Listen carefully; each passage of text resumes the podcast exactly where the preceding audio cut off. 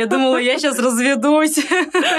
Я буду матерью-одиночкой, добьюсь всего, стану бизнес-вуменой. Я бы вот не смогла так долго ждать. Но это точно не мое. Мне вот надо, чтобы муж работал в офисе. Ты продолжаешь жить своей жизнью, потому что ты это заслужила.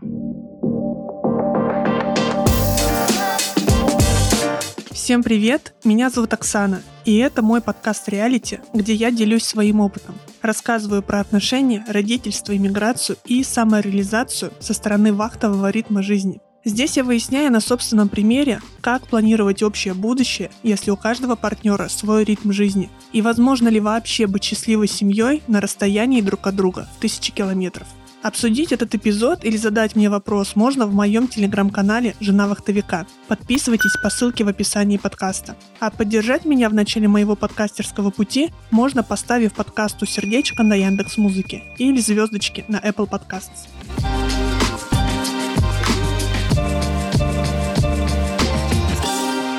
Всем большой привет! С момента публикации первого эпизода Прошло две недели, и это второй выпуск моего подкаста «Жена вахтовика». Сегодня будет достаточно насыщенный эпизод. Сначала я поделюсь своими новостями и впечатлениями от запуска подкаста, а потом перейдем к части с моим первым приглашенным гостем.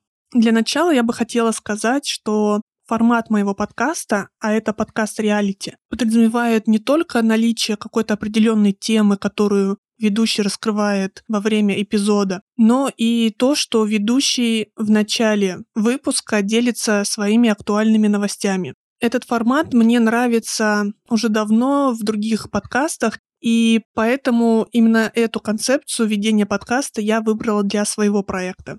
Плюс, чтобы лучше раскрыть тему вахтового ритма жизни, я буду делать не только соло-эпизоды на какую-то выбранную определенную тему, но и записывать выпуски с приглашенными гостями. И такие выпуски будут чередоваться. Соло-эпизод, выпуск с гостем. Соло-эпизод, выпуск с гостем. На этом предлагаю поставить точку в информационной части эпизода и перейти уже к новостям. Что нового произошло у меня за эти две недели с момента старта моего подкаста? Ну, во-первых, мои впечатления от запуска подкаста. Мне в личку уже прилетели два приятных отзыва. Это отзывы от моих хорошо знакомых приятельниц. Вообще аудитория моего подкаста пока не такая уж большая. В основном это мои друзья, знакомые, приятели и знакомые моего мужа. Такое узкое достаточно комьюнити по интересам. Но все равно приятно получать поддерживающие слова, особенно на старте проекта. Поэтому не стесняйтесь давать мне любую обратную связь. Еще у меня есть такая фантазия. А, я представляю, что если бы кто-нибудь из моих, ну, достаточно хорошо знакомых, там, близких друзей или приятелей запустил свой подкаст, и я бы его слушала, то для меня каждый такой новый выпуск был бы своего рода как личное сообщение голосовое в нашем чатике. То есть это еще одно такое касание с человеком, который тебе не безразличен. В одном из личных сообщений в отзыве на первый эпизод мне даже написали, что появилось ощущение, что мы снова в универе, и я рассказываю свои интересные истории. Если честно, я плохо помню, что там за интересные истории я рассказывала в универе, но говорят интересные. Еще одна новость, э, такой, знаете, хедлайнер последних двух недель это моя поездка в Москву. Я летала туда буквально на пару дней по бумажно-бюрократическим делам. Дело в том, что нам предстоит еще одна иммиграция, еще один переезд. Не могу пока раскрывать все карты и рассказывать подробности, куда, когда мы будем переезжать, потому что элементарно мы сами особо не знаем.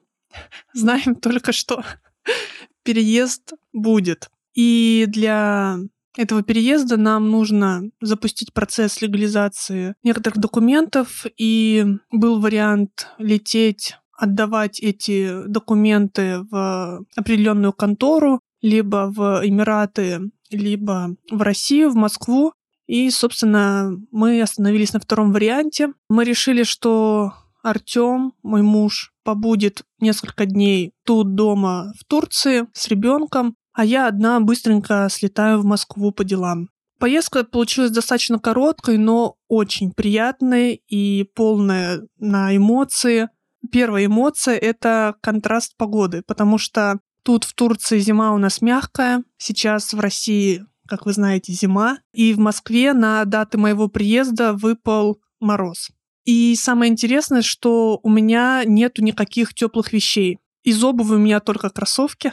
У меня есть такая, ну, как бы легкая курточка, которая подходит для местной теплой зимы. Зима у нас сейчас очень мягкая. Утром у нас где-то 9 градусов. Днем, если солнечная погода, то может быть 16-18 градусов на солнце. Поэтому, как вы понимаете, теплые вещи нам тут особо не нужны. И один из вопросов в этой поездке у меня стоял как раз в чем мне ходить там в Москве. Потому что явно в кроссовках будет холодно, в моей курточке там тоже будет холодно. У меня даже элементарно нет перчаток, а покупать под двухдневную поездку теплые вещи, ну, как-то не, нерационально. Тем более, что у меня в поездке не было багажа, я летела с ручной кладью, и туда просто теплые вещи не влезли бы. Но вопрос решился достаточно легко. Большое спасибо моей хорошей очень приятельнице Насте. Настя, привет. Что-то я каждый выпуск передаю кому-нибудь привет. Настя живет в Москве, я списалась с ней заранее, предупредила, что я прилетаю на несколько дней, спросила у нее, могу ли я остановиться у нее в гостях. Она сказала, конечно, без проблем. И в эту поездку я еще и повидалась с друзьями. Настя меня одела просто от и до. Теплые с начесом штаны, новая модная куртка-пуховик, перчатки. На мой 41 размер ноги даже нашлись теплые мужские кроссовки. Короче, лук был просто пуленепробиваемый. Мне кажется, он подошел бы даже для сибирских морозов. Эта поездка запомнилась еще мне тем, что я сходила на очень классный концерт на шоу саундтреков Ханса Циммера. Питерский оркестр Imperial Orchestra вживую играл музыку Ханса Циммера. Это немецкий композитор, известный своей музыкой к фильмам и компьютерным играм. Например, он написал саундтреки к фильмам «Дюна», «Начало», «Король лев», «Шерлок Холмс», «Пираты Карибского моря», «Гладиатор», «Интерстеллар».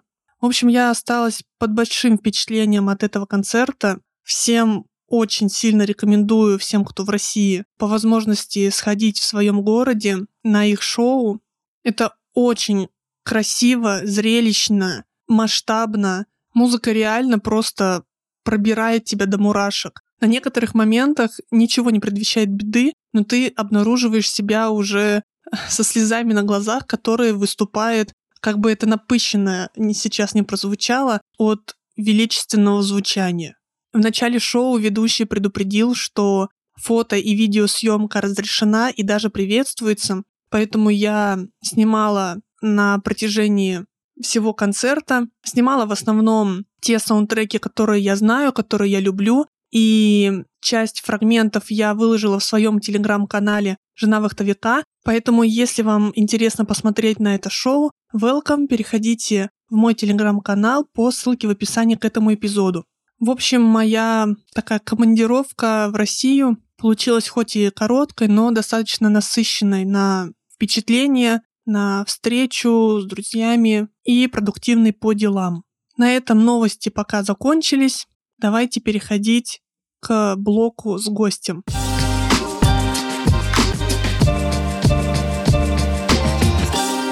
Сегодня у меня в гостях Ира Иванова, мама, иммигрант, инженер нефтегазовой отрасли, коллега моего мужа по работе и жена вахтовика. Иру я позвала, потому что она была по обе стороны вахты, и как работник, и как жена вахтовика. И сегодня мы поговорим о том, чем семейная жизнь в вахтовом ритме отличается от офисного. Обсудим культуру родительства в США, какие качества нужны женщине, чтобы быть женой вахтовика, и как постигнуть вахтовый дзен. Ира, привет. Привет. Расскажи, пожалуйста, немного о себе и о своей семье. Когда и как вахтовый образ жизни вошел в вашу семью? Сколько длились вахты? Как вы вообще с мужем организовывали свой быт в таком ритме жизни? Меня зовут Ирина, мне 30 лет. Моему мужу, ему 34. Мы познакомились, как ни странно, на платформе на Сахалине. И что удивительно, мы оба оказались с одного и того же города. В общем, звезды сложились, и каким-то образом мы стали муж и женой. Но первые три года мы пытались выжить, так сказать, работая вахтами. Я не скажу, что было прям сложно так же, как сейчас. Было как бы норм. Мы работали по 6 недель, бывало даже 2 месяца. Но что подходило нам, то, что мы работали на одном проекте, и очень часто мы заезжали на одну и ту же платформу практически на одно и то же время. Ну, то есть, возможно, я бы заехал на неделю-две раньше или позже. Соответственно, мы бы виделись где-то месяц, и снова мы уезжали домой и виделись дома три недели. Ну, в общем, было удобно, потому что мы могли быть и семьей, и коллегами, и видеться. То есть не было такого, что мы прям не виделись три месяца. Но было такое, что мы не виделись там по месяцами. Ну, в принципе, норм. Потому что вахты помогают не только работать, но и отдыхать. У тебя свободные вахты, мы могли путешествовать, могли заниматься какими-то делами дома, ходить, ездить по гостям. В общем, было нормально. То есть вас спасало то, что графики плюс-минус ваши рабочие совпадали? Да, и на самом деле спасибо менеджеру, потому что мы сразу сказали, что у нас dual career, это когда два работника являются семьей и работают примерно на одной должности в одной компании. А, в общем, он нам помог. Не сказать, что у нас были абсолютно одинаковые вахты. Прям мы заехали вместе, выехали вместе. Но, по крайней мере, они немного пересекались, и это позволяло нам хоть как-то видеться. Не всегда, но такое бывало. А что самое сложное было лично для тебя? И что самое сложное было, как ты думаешь, для вас обоих в таком вот ритме вахтовой жизни?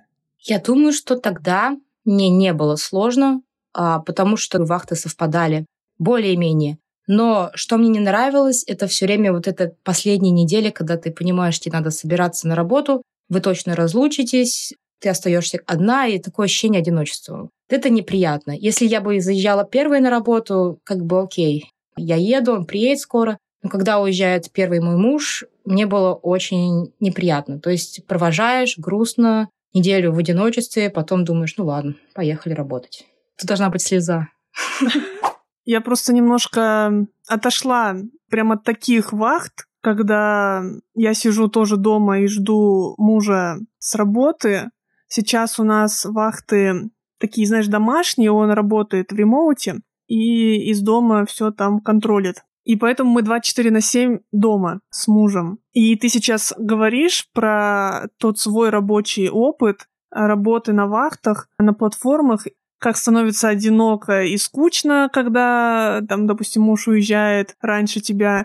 Я тоже в это все немножко погружаюсь. Такая ностальгия, но не с позитивной точки зрения.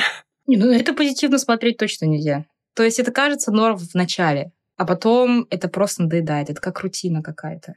Да, согласна, это как рутина. Знаешь, небольшие такие позитивные нотки, я думаю, можно найти, и кто-то их находит. По крайней мере, я когда своим знакомым рассказывала о том ритме, в котором вот мы с мужем живем, об этом вахтовом ритме, я довольно часто, на самом деле, слышала, ой, так это же такая романтика вы успеваете соскучиться друг по другу, ты его ждешь, там страсти любовные накаляются, ваша любовь подогревается таким ожиданием. И потом Видимо, они рисовали себе все это как в фильмах романтических, и потом проходит 6 недель вахты, муж возвращается домой, и мы бежим друг к другу, тут включается какая-нибудь фоновая музычка, мы бежим друг к другу, распростертые объятия, целуемся, и обычно на этом фильм как бы Happy заканчивается. Happy да.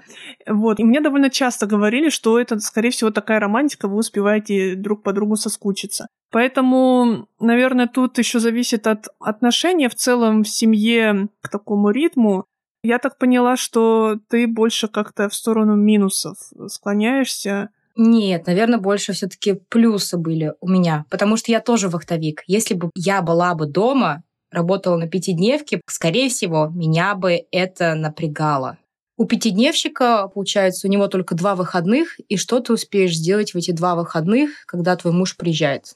Наверное, чуть-чуть, может быть, ничего такого интересного. А у нас, считай, были там три недели, там две недели выходных, и мы могли спокойно рвануть в Европу, покататься где-нибудь на лыжах, покататься по России. То есть у нас была возможность именно вот искать какие-то новые способы развлечения, узнавать мир. Это воодушевляло, то есть это прям реально помогало, это было позитивно. Да, я на самом деле как раз тот человек, который работал в офисном режиме раньше. Понедельник, пятница, два дня выходных. И я помню, что когда приезжал муж с вахты, а у меня-то график не меняется, и я же не могу каждый раз под его домашние вахты брать отгулы и отпуска. И тут вот мы не совпадали по ритмам жизни, и, по сути, мы толком и не виделись. Да, вот в вашем случае, получается, у вас был такой хороший твердый плюс в том, что так или иначе графики совпадали, и если у вас были домашние вахты, там, две недели, да, вместе, например, то вы эти две недели могли использовать по максимуму. Это прям супер.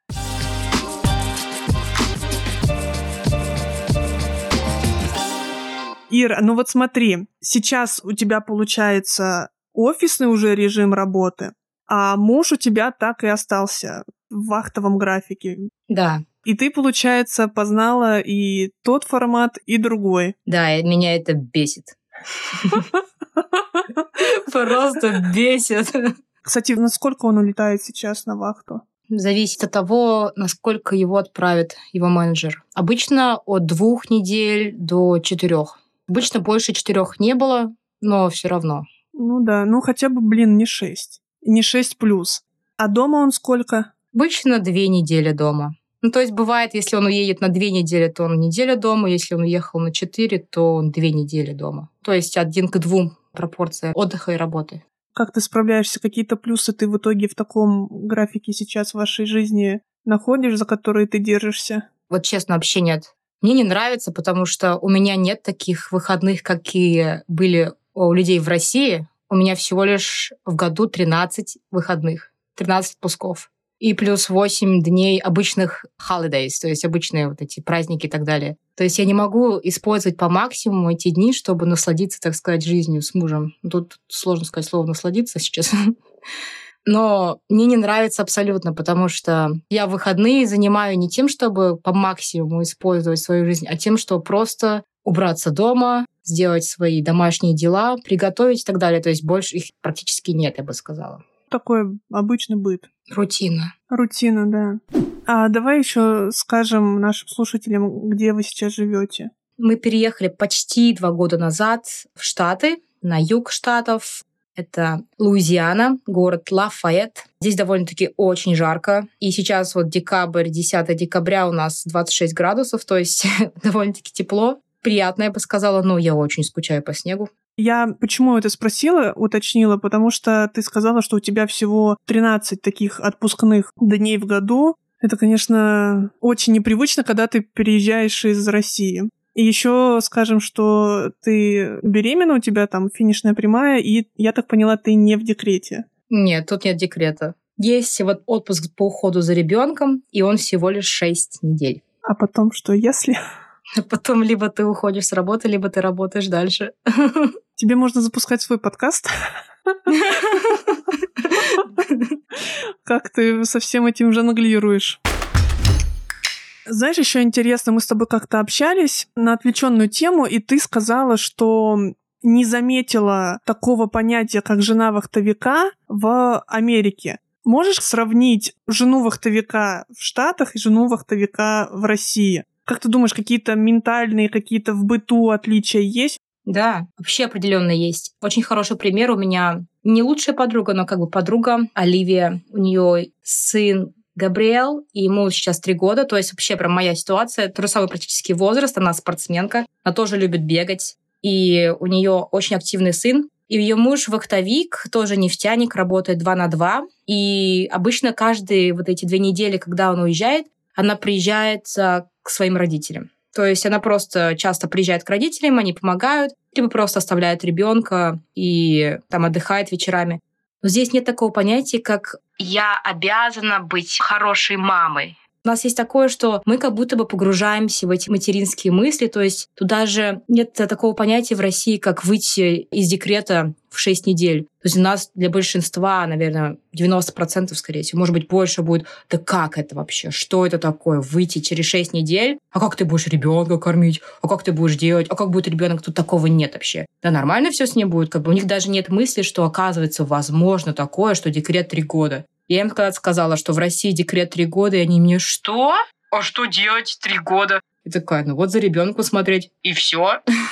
Типа, так это же можно с ума сойти, это же можно в депрессию идти. Как это три года только с ребенком сидеть? Вот же есть садики, тебе можно заниматься там чем ты хочешь, ходить куда хочешь. У нас такого нет. То есть мы вот мамы, мы должны там первый год точно провести с ребенком, как минимум, мы должны за ним смотреть. Мы никуда не пойдем просто так без причины здесь спокойно оставил, садил молоко, оставил ребенка папе, все, пошла. Накрасилась, пошла, погуляла, отдохнула до 6 утра, где-то пришла, пошла дальше смотреть за ребенком. То есть они не теряют свою жизнь. Моя подруга лучше, вот они ходили на корпоратив вместе с мужем, а я сказала, «А что с вами сегодня, вы ходите такие больные? И говорят, нас типа вот похмелье жесткое. Просто чтобы ты понимала, ребенку три года, а второму ребенку полгода они спокойно отдыхают, они не теряют вот эту как бы жилку, когда ты все еще как-то вроде бы связан с другим миром, но при этом ты все еще находишься с ребенком, они как-то делают этот баланс. И здесь, поэтому, когда муж уезжают, они особо не теряют, вот, э, знаешь, вот этого ощущения, что я могу куда-нибудь пойти, или мне помогут мои родители. Тут на самом деле реально помогают родители в месте, где я живу. То есть семьи большие обычно. Семьи прям реально большие. У родителей там 4-5 детей. Соответственно, кто-то из сестер, братьев приезжает там почти три раза в неделю и спокойно смотрит за твоим сыном, дочкой. Причем не зависит от того, это девушка или это мужчина. То есть здесь прям мужчины, они, как у нас мамы, они прям реально смотрят за детьми. Вот для меня это было просто что-то удивительное. Как так? Просто спокойно. Вот даже мальчики маленькие, то есть там мне 10 лет, они знают, как вести себя с малышом. То есть у нас такого нет, у нас как-то больше девочки, да, и больше мамы, они вот так занимаются, а мужчины там своих дела какие-то определенные. Тут такого вот реально нет. Подошел, взял спокойно вообще, поиграл, ребенку весело, пошел, знает, что сделать. Ничего не надо говорить, я просто была очень сильно удивлена. То есть я бы сказала, здесь проще. Здесь проще в плане того, что культура давно уже создала такие обстоятельства, когда у тебя нет, а, здесь называется это burden, то есть нет вот именно нависшей обязанности делать что-то. Ты продолжаешь жить своей жизнью, потому что ты это заслужила. Супер интересно, конечно, все это слушать. А, но опять же, мне кажется, ты важную вещь сказала, что уже культура давно такая, там уже и принята, и создана. У нас в России, мне кажется, сейчас все равно такое поколение родителей, когда тоже уже оба родителя, и мать, и отец, вовлечены. Но, видимо, в Штатах это все началось раньше. Многие вещи, которые сейчас в России, они здесь были лет 50 назад. То есть вот э, глупый, наверное, пример, но мы ходили вот, допустим, кушать мексиканскую еду с мужем два дня назад, и были рядом за столом бабушки, им лет 70-80, а бабушки и дедушки, то есть было четверо, две пары. Они заказали маргариты, они сели там, смеялись. Я просто смотрю и думаю, блин, вот представь, там чья-то бабушка в 70 лет, Пошла в мексиканский ресторан, заказала себе маргариту и сидит, общается с дедушками. Как бы, возможно, у нас это будет вот именно через там, лет 30, когда наше поколение станет этими бабушками. А у них это уже сдвиг случился. Вот то же самое с детьми, я считаю. Возможно, у них наверняка было все, что у нас было сейчас. И у них был переход вот этих мужчин, которые тоже могут спокойно заменить маму, может быть, лет 30 назад. И сейчас у них это просто нормальное обстоятельство. Я так думаю. Я не знаю, ты видела ли статистику такую, то, что вот мы сейчас это millennials, или больше Generation Z, а перед нами были Generation X, а там вообще бумеры, в общем, дедушки наши эти бумеры. Но вот я видела статистику, что именно мужчины миллениума, они проводят на 80% больше времени с детьми, чем вот эти Generation X, то есть наши родители. То есть смещение произошло именно вот в нашем поколении, произошло это смещение, и мужчины, наши мужья, они реально, так сказать, коннектятся к ребенку. И это здорово, я считаю. Это делает семью крепче и помогает жене, во-первых, тоже, и развивает ребенка. То есть он понимает, что не только я вот с мамой хожу за юбку. У меня есть папа, с которым пойду там покатаюсь, повеселюсь, он мне тоже многому чему научит. Я статистику не видела, но то, что ты говоришь, я этому верю, да. И у нас в России только-только это все начинает зарождаться, когда мы став родителями не только, особенно мы матери, не только переводим весь фокус в своего ребенка и все остальные сферы жизни ставим на стоп, а стараемся все-таки балансировать между разными своими социальными ролями. И мне кажется, у нас, в принципе, мы стали на эту дорогу и потихонечку по ней идем и достаточно неплохо, мне кажется, справляемся. По крайней мере, стараемся.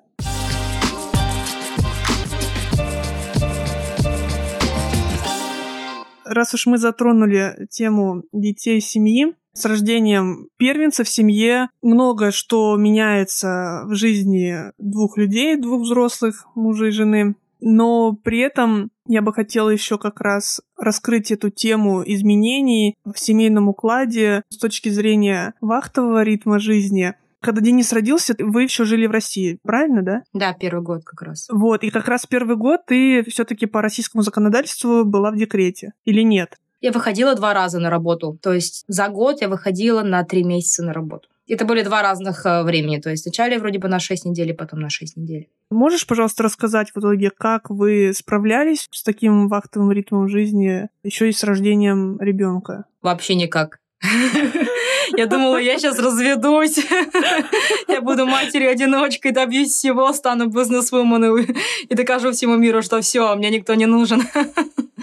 Нет, это жесть, это вообще, это я даже не знаю, вот кто это придумал вообще, быть женой вахтовика, это так несправедливо. Это вообще несправедливо. Особенно вот когда люди, у которых нет этих детей, или у которых уже они лет пять или семь, они забыли, как это все было. Мне те такие спрашивают, ну ладно, в декрете отдохнешь, ну что тебе? Что, простите, отдохнешь в декрете? Реально? Ну, спасибо. Причем вот эти первые три месяца, это же прям вообще жесть. То есть ты прям не спишь. У меня, слава богу, первые три месяца муж был рядом, потому что был ковид, и все там позакрывалось. Mm-hmm. Да, пандемия, она помогла на самом деле и сделать ребенка, помогла взрастить до трех месяцев ребенка. И было легче все равно. Но у меня проблема в том, что тоже пандемия, не было рядом родителей, и родителей мужа тоже не было. То есть мы справлялись реально сами. Но было, честно говоря, я бы сказала, было нормально, потому что муж был рядом. А потом он уехал у меня на полгода в Австралию работать. И тут я думала, все, все.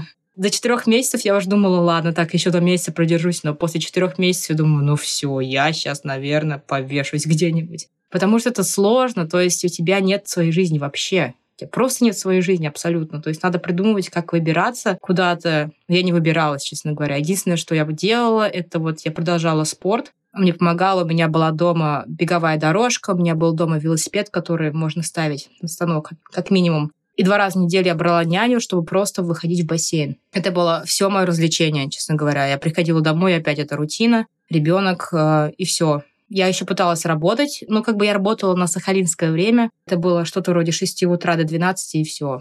Но было сложновато, но на самом деле как-то получалось. Я там его кормила одновременно, сидела на митингах, что-то вроде такого. Как-то получалось, но это неправильно. То есть вот сейчас я понимаю, насколько я забила на себя, забила на то, что у меня тоже есть своя жизнь, то, что тоже нужно что-то делать для себя, не только быть сфокусированным на одном. То есть понимаю, ребенок это важно, и, может быть, это звучит некрасиво, как бы, а для чего тогда вы детей рожаете, правильно? Но у мамы тоже есть, как бы, она тоже человек, она же не робот и не должна делать э, стопроцентную работу семьи. Она не обязана делать абсолютно все. У нас, на самом деле, немножко похожая ситуация в том плане, что когда у нас родился сын, это тоже была пандемия, это был 20 год. Муж также работал из дома, и первые 3-4 месяца мы как раз были втроем. Это тоже была для меня, по крайней мере, такая большая поддержка. Но потом у меня муж уехал на вахту, но не на 6 месяцев, но 6 месяцев это жесть. Это уже как моряк просто в рейс ушел.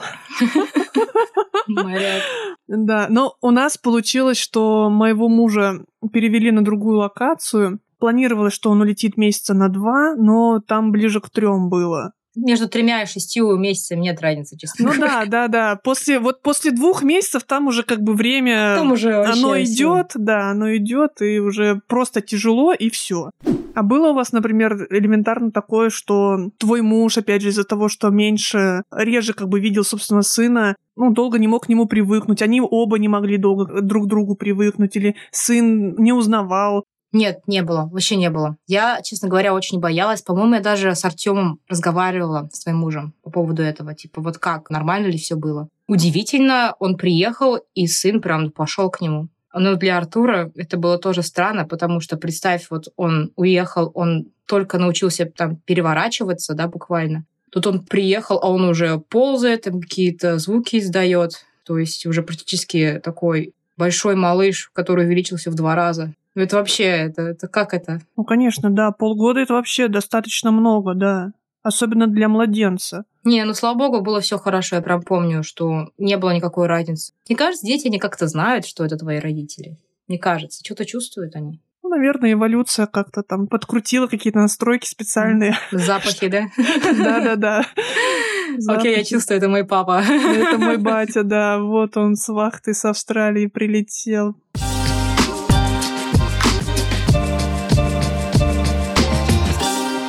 Давай задам тебе такой интересный вопрос. Вот знаешь, когда я общалась с знакомыми девушками, рассказывала, опять же, о таких вот нюансах нашей жизни с мужем, о таком вахтовом ритме, я достаточно часто слышала, слушай, я бы так не смогла. Я бы вот не смогла так долго ждать. Это точно не мое. Мне вот надо, чтобы муж работал в офисе. Мне так привычнее, так лучше.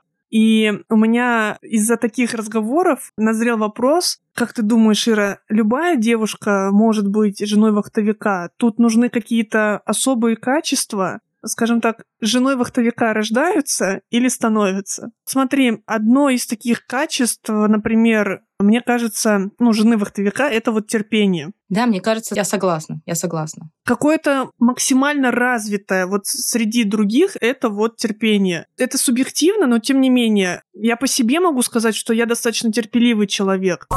Хотя, когда родился ребенок, я засомневалась в своем терпении. Возможно, нет. Возможно, нет. Появились вопросики, да.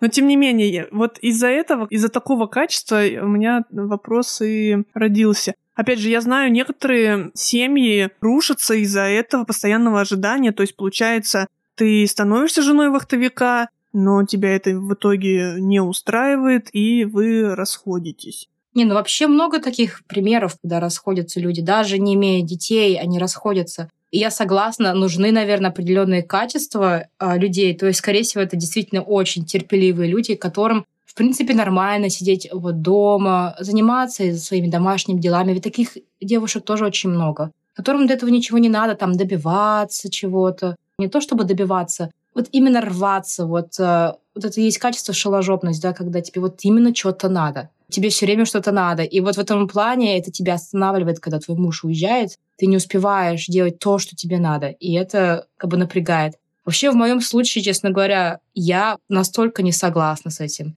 Я говорю своему мужу каждый возможный случай, что ну давай, пожалуйста, ну пожалуйста, ну сделай ты свой проект, ну сделай ты что-нибудь, чтобы перейти в эту нормальную офисную, как бы это не нормально, ну хорошо, в офисную жизнь, чтобы быть рядом с своей семьей. Понятное дело, от него тоже не сильно это зависит, а зависит много от обстоятельств. В нашем случае нефтяной блин, в этой нефтяной промышленности ты можешь ждать своего промоушена, продвижения годами или вот следующего какого-нибудь шага реально годами. И это бесит. В общем, в моем случае, чтобы смириться с этим, мне, наверное, надо сделать лоботомию. Вот если мне ее сделают, я такая, ну ок, ладно, все, живу дальше, спокойно. В некоторых случаях я вижу, у меня есть, а, остались как бы тоже друзья в России, у кого мужья вот уже 8 лет ездят так по вахтам. И представляешь, 8 лет, это как бы нормально. Но тут еще знаешь, скорее всего, что ты же устаешь, а усталость, она меняет человека все равно у многих вот эти большие семьи, которые помогают.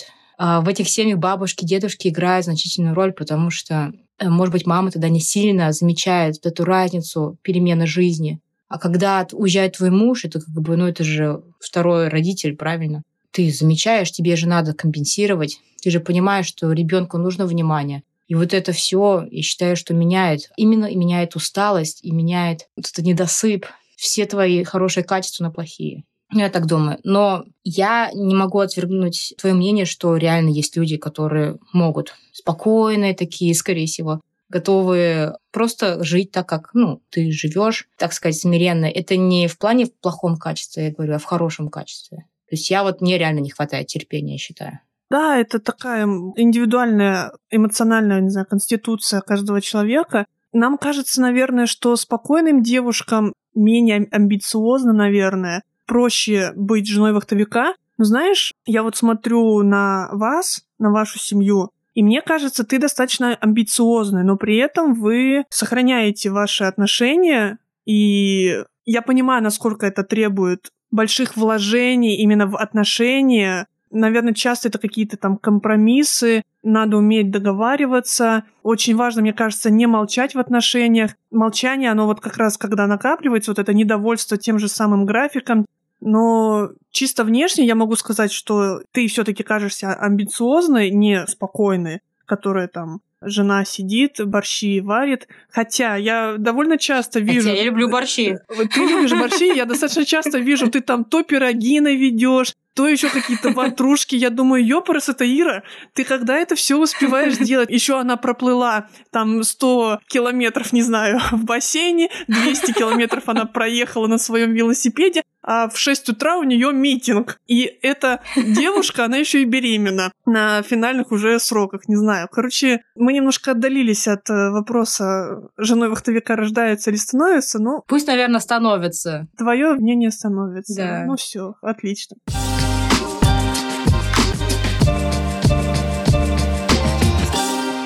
Продолжим тему философских вопросов. Сколько вы уже с мужем вместе? Сколько вот так вот живете в вахтовом ритме? Опасный вопрос, тут надо не ошибиться, а то вдруг он послушает. Так, сейчас. У нас будет в следующем мае 6 лет, то есть пять с половиной лет у нас сейчас. 5-6 лет вы уже вместе. Можешь ли ты сказать, тебя чему-нибудь эта вахтовая жизнь э, научила? Постигла ли ты какую-то особую мудрость э, вахтового ритма жизни? Дзен. Постигла дзен. Вахтовый дзен, Я да. выработала спокойствие?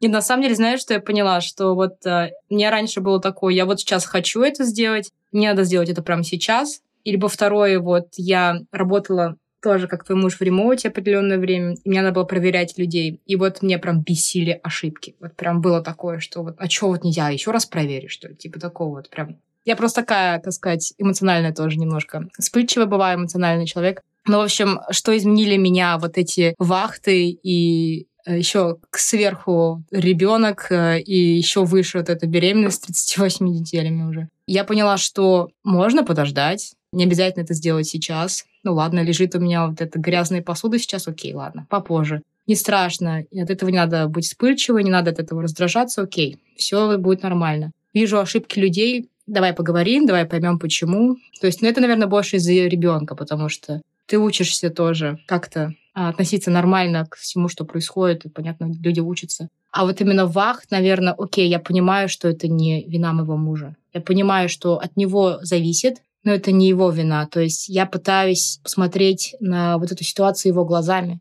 И явно ему тоже тяжело. Явно он хочет быть с детьми, его тоже это бесит. Явно его не устраивает то, что его сын, так сказать, пытается развиваться без него, или вот э, жена с 38 неделями пытается там делать все то, что делала до этого, не будучи беременной, потому что реально становится сложнее. Я знаю, но при этом как бы я не пытаюсь а, негативно на него обрушиться со всеми этими своими чувствами. Мне тоже тяжело. Я понимаю, что надо тоже ставить себя на его место. Он у меня очень спокойный, серьезно. Просто мой муж, он очень спокойный, и он не всегда говорит э, о своих проблемах, и я понимаю, что его надо спрашивать тоже. Вот надо его пытаться спросить, спросить его мысли, пытаться тоже подвести его. Ну давай подумаем, как можно сделать, как можно тебя перевести в офис. У нас есть план, мы пытаемся его придерживаться, но пока что-то все не идет туда, куда надо. Не в то русло река пошла.